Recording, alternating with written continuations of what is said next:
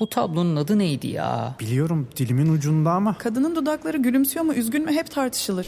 Sadece tablonun adı değil, etrafındaki çerçeve, bulunduğu müze, hakkında çıkan haberler, eserin sahibi ve daha birçok bilgi Samsung Galaxy S24 serisi ve Circle to Search ile dilinin ucunda değil, parmağının ucunda. Galaxy AI ile gelecek işte bu kadar kolay.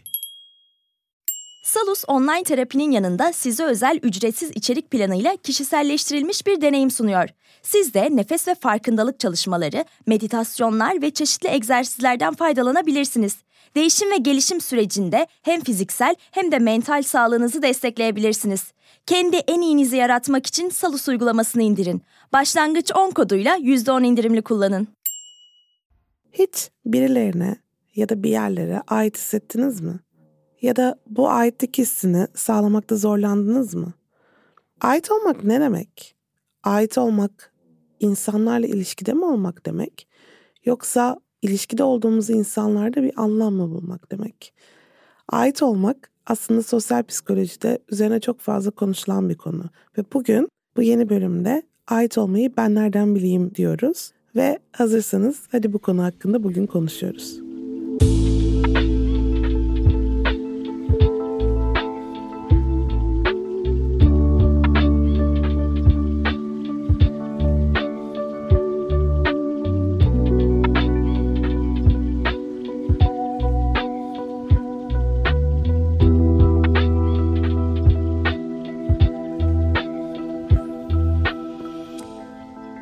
Herkese merhaba. Ben psikolog doktor Gizem Sürenkök. Ben Nereden Bileyim serisinin bu yeni bölümünde ait olmak hakkında konuşuyoruz. Ait olmak hakkında konuşmadan önce ait olmak ne demek? Önce bunu bir tanımlayalım. Çünkü ait olmanın ne olduğunu anlamadan ona neden bu kadar çok ihtiyacımız olduğunu anlamak zor. Ait olmak literatürdeki anlamına baktığımız zaman bunun başkalarıyla ilişkilenme ve başkaları tarafından kabul görme ihtiyacımıza karşılık geldiğini görüyoruz. Şimdi ben böyle tanımladığım zaman sanki bir grup insana ait olmaktan bahsediyorum gibi. Ama ait olmak aslında sadece bir gruba ait olmakla ilişkili değil. Bir insana ait olmak, bir ilişkiye ait olmak, bir şehre ait olmak, bir topluluğa ait olmak. Bunların hepsi aslında ait olmak altında incelenebilecek başlıklar. Ve bugün ben elimden geldiği kadar hepsine değinmek istiyorum. Ama önce, en önce neden ait olma ihtiyacımız var? Biraz bundan bahsedelim. Çok eskilere gidersek aslında insanların hayatta kalma serüvenine gidersek ait olmak hayatta kalmamız için gereken yegane şeylerden bir tanesi. Daha önce reddedilmek hakkında konuştuğumda veya yalnızlık hakkında konuştuğumda buna biraz değinmiştim. Ama bu podcast'i ilk defa dinleyecek insanlar için çok kısa da olsa bir anlatmak isterim. İlkel topluluklara baktığımız zaman yeme ve barınma ihtiyacı tabii ki çok önemli. Ama bunlara sağlanan erişim de gruplar aracılığıyla oluyor. Yani eğer bir grubun üyesiysek çok daha kolay erişiyoruz yiyeceğe de, barınmaya da. Ama en önemlisi güvenliğe daha kolay erişiyoruz. Şöyle bir gözünüzü kapatıp hayal edin. Çok geniş çayırların tam ortasında duruyorsunuz ve tek başınasınız. Karşınıza bir ayı çıktı. Bu ayıdan kaçma ihtimaliniz ne kadar yüksek? Tek başınıza olduğunuz zaman bu ayının size zarar verme ihtimali çok daha fazla. Ama eğer bir topluluk içerisindeyseniz hayatta kalma ihtimaliniz çok daha yüksek. Benzer bir şekilde çoğalabilmek, üreyebilmek, neslimizi devam ettirebilmek için bir partnere ihtiyacımız var. Ve eğer bir gruba aitseniz bu partneri bulma ihtimaliniz çok daha yüksek. Tabii ki bunlar bahsettiğim gibi ilkel zamanlar. Bugün baktığımızda hepimiz çok daha kolay yiyeceğe, barınağa, güvenliğe ve hatta partnerlere erişebiliyoruz. Bunları yapabilmek için bir topluluk içerisinde yer almaya ihtiyacımız yok. Ama yine de ait olma ihtiyacı o kadar içimizde yer etmiş durumda ki bugün bir yere, bir insana ait gibi hissetmediğimizde işte o zaman yalnızlık duyguları baş göstermeye başlıyor. O yüzden izolasyon çok tehlikeli aslında. Ama buraya geri geleceğim. Ait olma ihtiyacı ta bebeklikten itibaren aslında içimizde var. Baktığımızda bağlanma kuramı bile sadece bu yüzden gelişmiş diyebiliriz. Eğer birine aitsek hayatta kalabiliriz. Bağlanma kuramının tam merkezinde bana bakım veren kişiye yakın mıyım sorusu yer alır. Ona yakın olmak ona ait olmaya yaklaştırır bizi. ona yakın olmak, onunla daha çok temasta olmayı, onu daha çok görmeyi, onu daha çok hissetmeyi ve varlığımızda onun gözünde daha çok anlam kazanmayı sağlar baktığımızda. Bugün de yetişkinler olarak bebeklikten çok uzak. Biz aslında sevdiğimiz insanlara, önem verdiğimiz insanlara yakın olmak istiyoruz. Fiziksel olarak yakın olamıyorsak bile duygusal olarak yakın olmak istiyoruz. Ki bu sayede onlar bizi görsün, anlasın ve bizi bu halimizde sevsinler. Bağlanma ihtiyacımız zaman içerisinde ailemizden arkadaşlara, arkadaşlardan romantik partnerlere doğru evriliyor. Bu şu demek değil. Aileye olan bağlanma ihtiyacımız hiçbir zaman sıfırlanmıyor. Onlar bizim için hep önemli. Ya da arkadaşlarımız. Ama zaman içerisinde kimin ne kadar önemli olduğu hiyerarşide şekil değiştiriyor diyelim, yer değiştiriyor diyelim. Ama bağlanma ihtiyacımızın ya da bağ kurma, ait olma ihtiyacımızın tam olarak karşılanmıyor oluşu ailede bile başlıyor olabilir. Eminim aranızda bu podcast'i dinleyenler arasında ben ailemin tuhaf karakteriydim. Ben aileme hiçbir zaman ait hissedemedim diyenler vardır. Ailemizden çok farklı olmak kolay bir şey değil. Onların yaşam şekline, onların inançlarına, onların değerlerine aykırı, onlardan farklı hareket ediyor olmak kimi zaman bize kendimizi ben aileme bile ait değilim gibi hissettirebiliyor. Çok çok zor bir duygu. Çünkü insanın en olduğu gibi kabul edildiğine inandığı ailesinde olduğu gibi kabul edilememesi zaman içerisinde onu yalnızlaştırıyor ve reddedilmeye karşı daha hassas hale getirebiliyor. Bazen de biz ailemize çok benzesek bile hatta onları benzemek için ekstra bir çaba sarf etsek bile onlardan onay almak için sürekli uğraşsak bile aile içerisinde süre gelen bir reddedilme durumu da olabiliyor. Bazen varlığımızdan dolayı aile içerisinde kötü hissettirilebiliyoruz. Bu öyle bir durum ki biz ne yaparsak yapalım sanki varlığımız o aileye fazla gibi. Eminim aranızda böyle hissedenler olmuştur. Bu bazen ihmalle, bazen hatta duygusal şiddette, bazen maalesef fiziksel şiddette birçok farklı şekilde kendini gösterebiliyor ailede. Ve biz birçok sebepten bazen nasıl göründüğümüzden dolayı, bazen nasıl hissettiğimizden dolayı aile içerisinde yabancı gibi hissettirilebiliyoruz. Eğer siz de böyle bir durum yaşadıysanız daha önce yalnız değilsiniz. Birçok insan buna benzer durumlar yaşıyor. Ve maalesef ta ilk varlığımızla bu şekilde hissettirilmiş olmak bizimle uzun zaman kalabiliyor. Bunun önüne geçmenin en etkili yolu aslında bugün olduğumuz halimizle, sahip olduğumuz değerlerle benimsendiğimiz ve kabul edildiğimiz ilişkiler içerisinde olabilmek. Ve tekrar tekrar aslında ben bu halimle sevilebiliyorum, ben bu halimle kabul görebiliyorum diyebilmek. Ama çocuklukta içimize yerleşen o duygular bazen bizi zor terk ediyor. Eğer siz de böyle bir durumdaysanız mutlaka profesyonel yardım almanızı tavsiye ederim. Buradan aile hakkında konuşmanın ötesine geçmeden şunu da söylemem lazım. Aileyle olan ilişkilerimiz aslında bir ömür boyu bizimle kalabiliyor.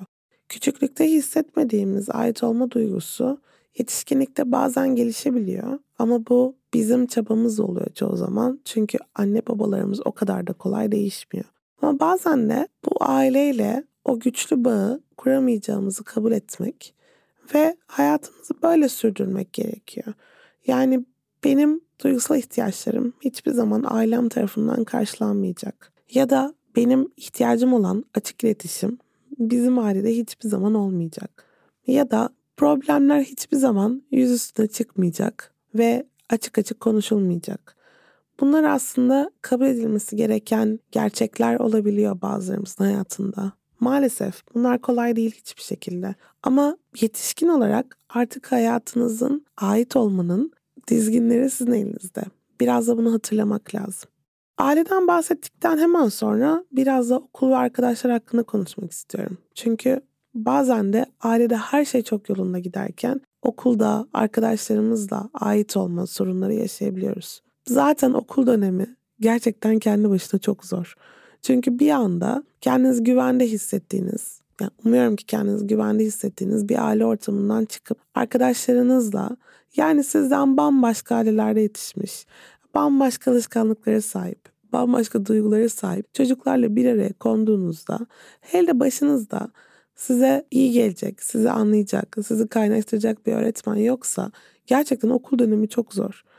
Ve bu esnada çocukların ben böyleyim, benim değerlerim bunlar, benim hayata bakış açım bu. O yüzden de arkadaşlarım beni böyle kabul etsin demeleri de pek mümkün değil.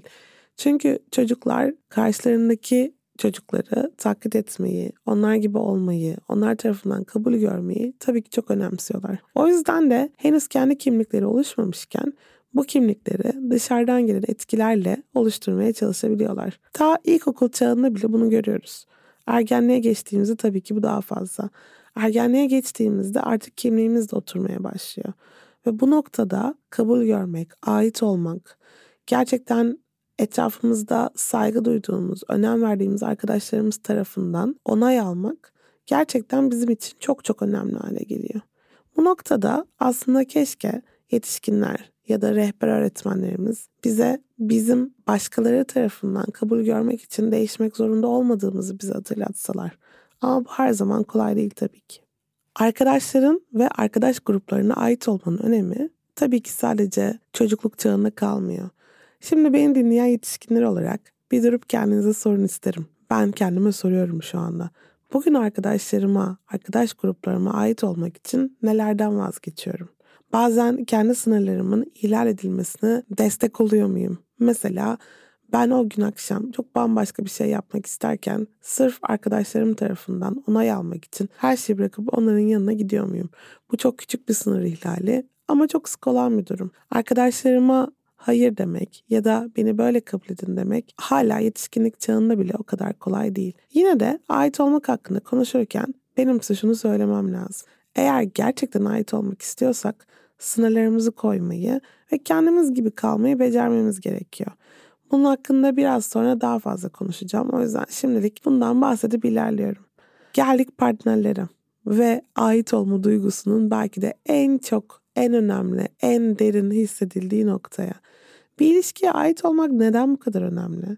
Bir insana ait olmak neden bu kadar önemli? Bütün varlığımızla görülmek, duyulmak, kabul edilmek neden bu kadar önemli? Aslında bağlanma kuramına bile bakabiliriz bunun için. Bebeklikte bakım verenlerimiz, anne babamız neyse yetişkinlikte partnerlerimiz o. Bize en yakın olan, bizi her halimizle gören, bütün duygularımıza bütün çıplaklığıyla şahit olan yegane insan partnerimiz aslında.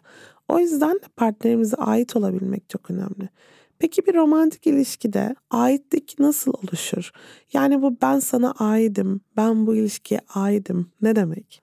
Şimdi bunun böyle kültürel kodlarını işte ben senin kadınım, ben senin erkeğinim, ben sana aidim gibi şeyleri geçiyorum. Çünkü bunlardan çok öte ait olmak demek bir ilişkide senden ve benden uzaklaşıp biz olabilmek demek. Yani artık ben var, tabii ki ben var. Tabii ki Gizem ve Gizem'in ihtiyaçları var. Ama bir yandan da biz var ve bizim de ihtiyaçlarımız var. Ve ben bazı ilişkisel ihtiyaçlar için ya da partnerimin ilişkiye getirdiği şeyler için kendime dair ihtiyaçların bir kısmından feragat edebiliyorum. Bu feragat etme hali büyük fedakarlıklara ve benden uzaklaşmaya dönüştüğünde bu iyi bir şey değil ilişki için.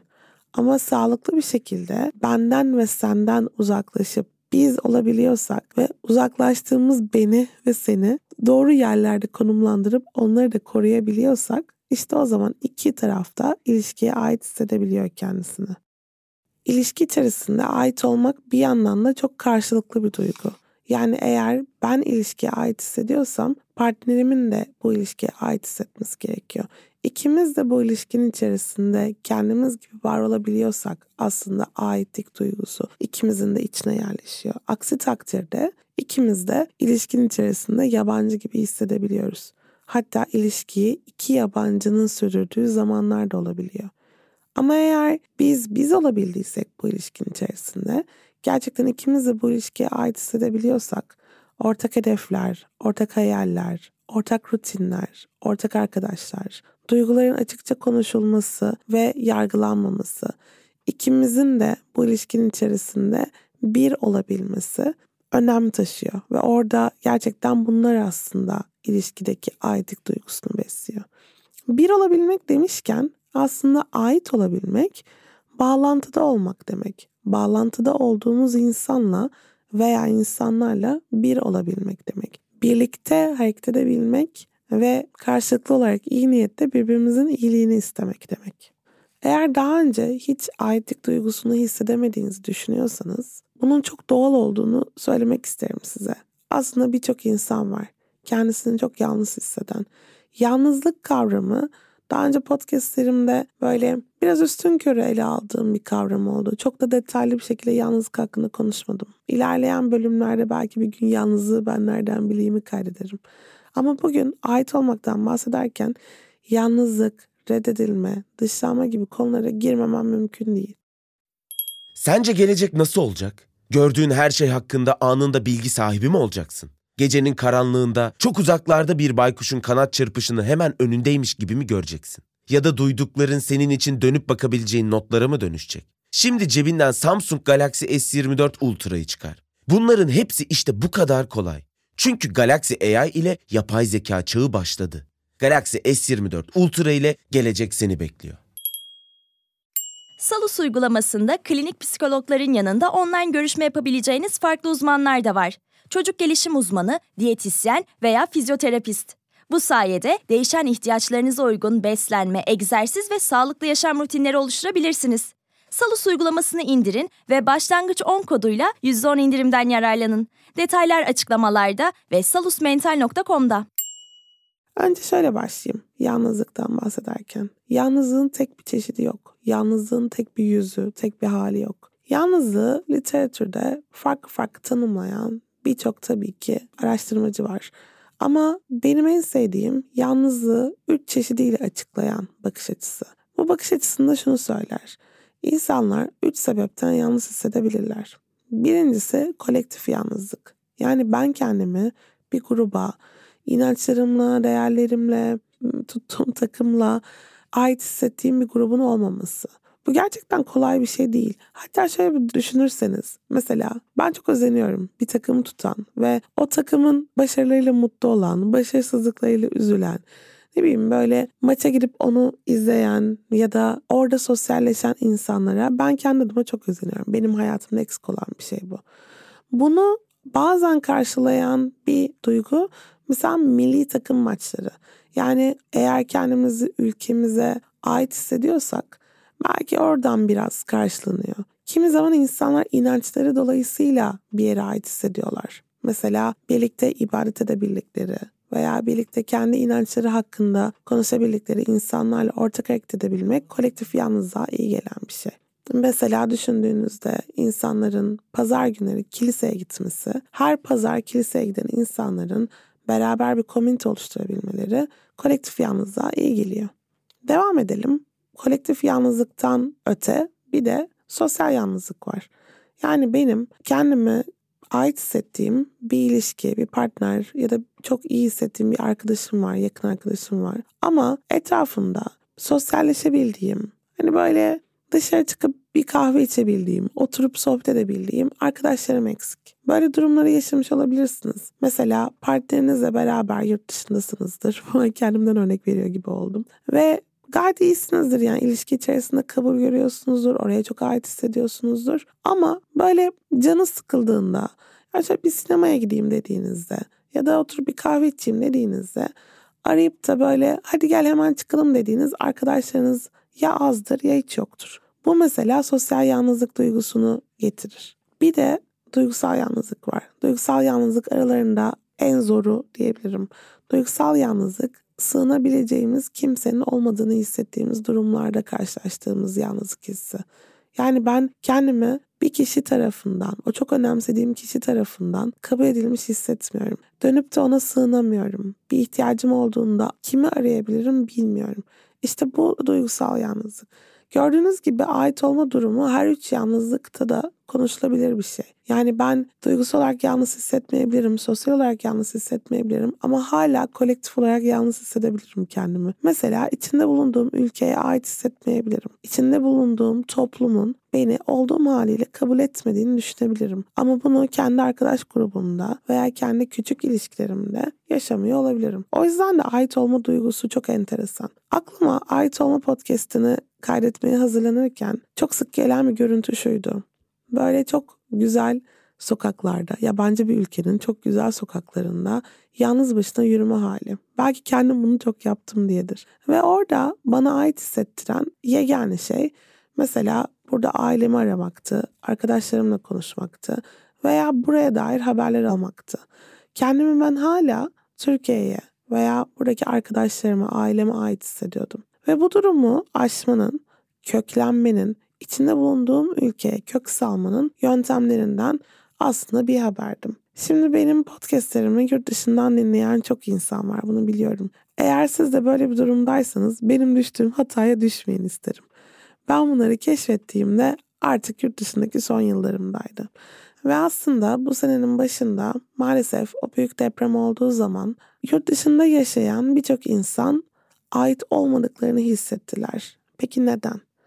Bağlantıda olmak başka insanların bizim acılarımızı hissedebilmesi veya bizim mutluluklarımıza sevinebilmesi anlamına geliyor. Deprem olduktan sonra yurt dışındaki birçok insan o hissettikleri yoğun duyguların oradaki insanlar tarafından anlaşılmadığını hissettiler. Çok yakın arkadaşları veya beraber çalıştıkları iş arkadaşlarının bile o hissettikleri duygulara yabancı olduğunu fark ettiler. Bu da onların ait olma hislerine hiç iyi gelmedi. Şimdi bu ait olma duygusunun buradan da yola çıkarak etrafımızdaki insanlar tarafından görülmek, duyulmak, kabul edilmek ve aslında paylaşmak yani içimizdeki duyguları paylaşmak anlamına geldiğini söyleyebiliriz. Peki bunları nasıl yapacağız? Yani eğer ait olmakta güçlük çekiyorsak buraya ne getirebiliriz de bu problemden uzaklaşalım? Bir kere her şeyden önce ait olmak önce kendimizi tanımaktan geçiyor. Evet belki bu böyle klişe gibi hani bir psikolog olarak benim ilk söylemem gereken şey kendini sev ve kendini kabul et demekmiş gibi. Ama bir yandan da gerçekten öyle. Çünkü insan kendisini tanımadan ait olamıyor. Eğer ben kendi isteklerimi bilmiyorsam, kendi değerlerimi tanımıyorsam, benim için bu hayatta ne önemli? Ben hangi amaca gidiyorum? Benim için hayatın anlamı nerelerden geçiyor? Bunlar hakkında konuşamıyorsam o zaman aslında ait hissedebilmem çok zor. Çünkü orayı, burayı, şurayı, bu insanı, o grubu denerim ama bir türlü tam olarak kendime ait hissedemem. O yüzden bir önce dönüp kendimize bakmamız lazım bu konuda. İkincisi hepimizin hayatta o bir kişiye ihtiyacı var. Bunu partner olarak düşünmenizi hiç istemem. Çünkü bunu partner olarak düşündüğümüz zaman yanlış ve bize iyi gelmeyen ilişkiler içerisinde kalmaya devam edebiliyoruz yalnızlık korkusuyla. Hayattaki o bir kişi kimi zaman en yakın arkadaşımız, kimi zaman ailemizden birileri, kimi zaman da partnerimiz oluyor. Ama o bir kişi yani kendimi hiç korkmadan, hiç düşünmeden teslim edebileceğim, arkamı kollamadan kendimi bırakabileceğim o insan aslında benim için çok önemli. Çünkü bunu daha önce bir podcast'ta söylemediğimi tahmin ediyorum. Benim doktora zamanımda doktora hocam bizim ilişkileri anlattığımız derste şu örneği verirdi ve benim için çok etkileyici bir örnek olmuştu. Belki size de iyi gelir. Hayatta herkesin bir katmene ihtiyacı var derdi. Katman boksta boksörlerin dayak yedikten sonra böyle köşeye çekildiğinde onlara pansumanını yapan, işte terini silen sonra hadi koçum hadi geri git diyen insana denilmiş katman. Boks izlemeyen bir insan olduğum için ben bunu ilk defa orada öğrenmiştim. Belki sizler biliyorsunuzdur. Hayatta herkesin bir katmana ihtiyacı var. Çünkü hepimiz hayatta dayak yiyip duruyoruz. Hayat mücadeleden ibaret ve doğal olarak sürekli oramız buramız kesiliyor, yara bere içinde kalıyor, terliyoruz. Birileri bizi alıp bize pansuman yaptığında, bize kendimizi iyi ve güvenli hissettirdiğinde o mücadeleleri çok daha kolay veriyoruz. O yüzden aslında ait olma ihtiyacımız var. O yüzden bir katmene ihtiyacımız var. Bu aitlik hissini sağlarken o katmeni bulmaya çalışma yolculuğu önemli. Ama size şimdi bu katmenden bağımsız bir şey daha söylemek istiyorum. Ben ilişkiler hakkında çalışırken önemli bir araştırma alanımda dışlanmaydı, sosyal dışlanma. Ve doktoram süresince maalesef itiraf ediyorum çok fazla insanı dışlanmış hissettirmek zorunda kaldım. Türlü sosyal manipülasyonlar sonucunda. Hepsini ama sonunda açıkladık. O yüzden merak etmeyin. Bütün bu insanları dışlanmış hissettirmenin türlü yöntemleri var tabii ki. Ama dışlanmış hisseden insanların hissettiği belli başlı duygular var. Bunların en başında artık ait değillermiş hissi. Yani ben bugün herhangi tanımadığım bir insanı bile dışladığım zaman onun hayata dair aitlik hissini bozuyorum. Bu manipüle ederek dışlanmış hissettirdiğimiz insanlara baktığımız zaman ait olma duygularının çok etkilendiğini bulduk ama çok güzel başka bir şey daha bulduk. Bu da insanların aslında çok da samimi olmadıkları, birilerinin varlığını hissettiklerinde bile ait olma duygularının tekrar toparlandığıydı. Yani ben arada sırada görüştüğüm ve özellikle çok yakın hissetmediğim bir arkadaşımın varlığında bile dışlanmışlıktan sonra daha kolay toparlıyorum. Hatta doğrusunu isterseniz bugün bir kafede öylesine tanıştığım ya da sadece selamlaştığım bir insanın varlığı bile benim dışlanmadan daha kolay toparlanmamı sağlayabiliyor. O yüzden de siz de etrafınızda kendisine ait hissetmeyen insanlar gördüğünüzde belki de varlığınızla o insanları biraz daha iyi hissettirebilirsiniz. O yüzden başka insanları dışlanmış hissettirmemek benim için önemli bir hedef bu hayatta. Belki bu podcast'i dinledikten sonra siz de benzer şekilde düşünürsünüz. O yüzden de kapsayıcı olmak çok önemli, şefkatli olmak çok önemli, ön yargısız yaklaşabilmek insanlara çok önemli. İnanın ki içinde bulunduğumuz toplumun en büyük problemlerinden bir tanesi hepimizin birbirimize çok fazla ön yargıyla yaklaşıyor oluşu ve hepimizin kendi düşüncelerimizi, kendi değerlerimizi başkasına dikte etmek için ısrarcı oluşu. Eğer ben varlığımı başkasına dikte etmeden sürdürebiliyorsam aslında çok daha ait hissediyorum kendimi topluma da. Çünkü ben bu halimle kabul görüyorsam, başkası da o haliyle kabul görüyorsa, biz farklı insanlar olarak bir arada var olabiliyorsak, bu küçük bir ünitede yani mikro boyutta bir romantik ilişkinin içerisinde için de geçerli. Makro boyutta bir ülkenin insanları için de geçerli. Farklılıklarımızla bir arada olabiliyorsak, birbirimizi anlayıp birbirimize saygı duyabiliyorsak işte o zaman kendimize ait hissedebilme ihtimalimiz çok daha yüksek. O yüzden belki de bu podcast'in son fikri bu olsun. Ön yargılardan uzak, kendimizi iyi tanıyarak, kendi halimizle doğal akışta var olarak ve başkalarını kendi varlığımızı, kendi duygularımızı, kendi değerlerimizi dikte etmeden hayatta hareket edelim. Böylece aslında kendimizi çok daha ait hissedelim. Bu podcast'i bitirirken benim için ait olma duygusuyla eşleşen bir şarkıyı sizlerle paylaşmak istiyorum. Bob Dylan'ın You Belong To Me şarkısı benim çok sevdiğim bir şarkıdır. Ve ait olmak denince bu şarkı aklımdan çıkmadı. Benim için bu podcast'in arka planında o şarkı çalıyor. O yüzden de sizlerle onu paylaşmak istiyorum. Umarım bu podcast'i sevmişsinizdir. Bana her zaman konu önerilerinizi gönderebilirsiniz. Sosyal medyadan yazabilirsiniz. Bir sonraki bölümde görüşmek üzere. Hepiniz sevgiyle kalın ve umuyorum ki hepiniz en azından bir yerlere, birilerine ait hissedin. Çok sevgiler. See the pyramids along the Nile. Watch the sunrise from a tropic high. Just remember, darling, all the while you belong to me. See the marketplace in old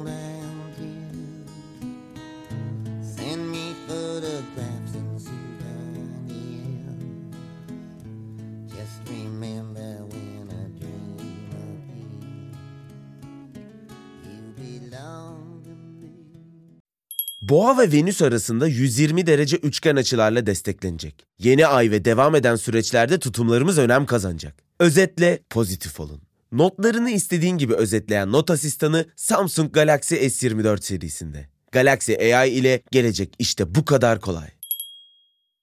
Salus yetkin psikologları ile terapiyi her yerden ulaşılabilir kılmaya devam ediyor. Yaşam tarzı değişiklikleri, adaptasyon sorunları, yalnızlıkla başa çıkma gibi konularda online terapi desteği için Salus uygulamasını indirin. Başlangıç 10 koduyla %10 indirimli kullanın.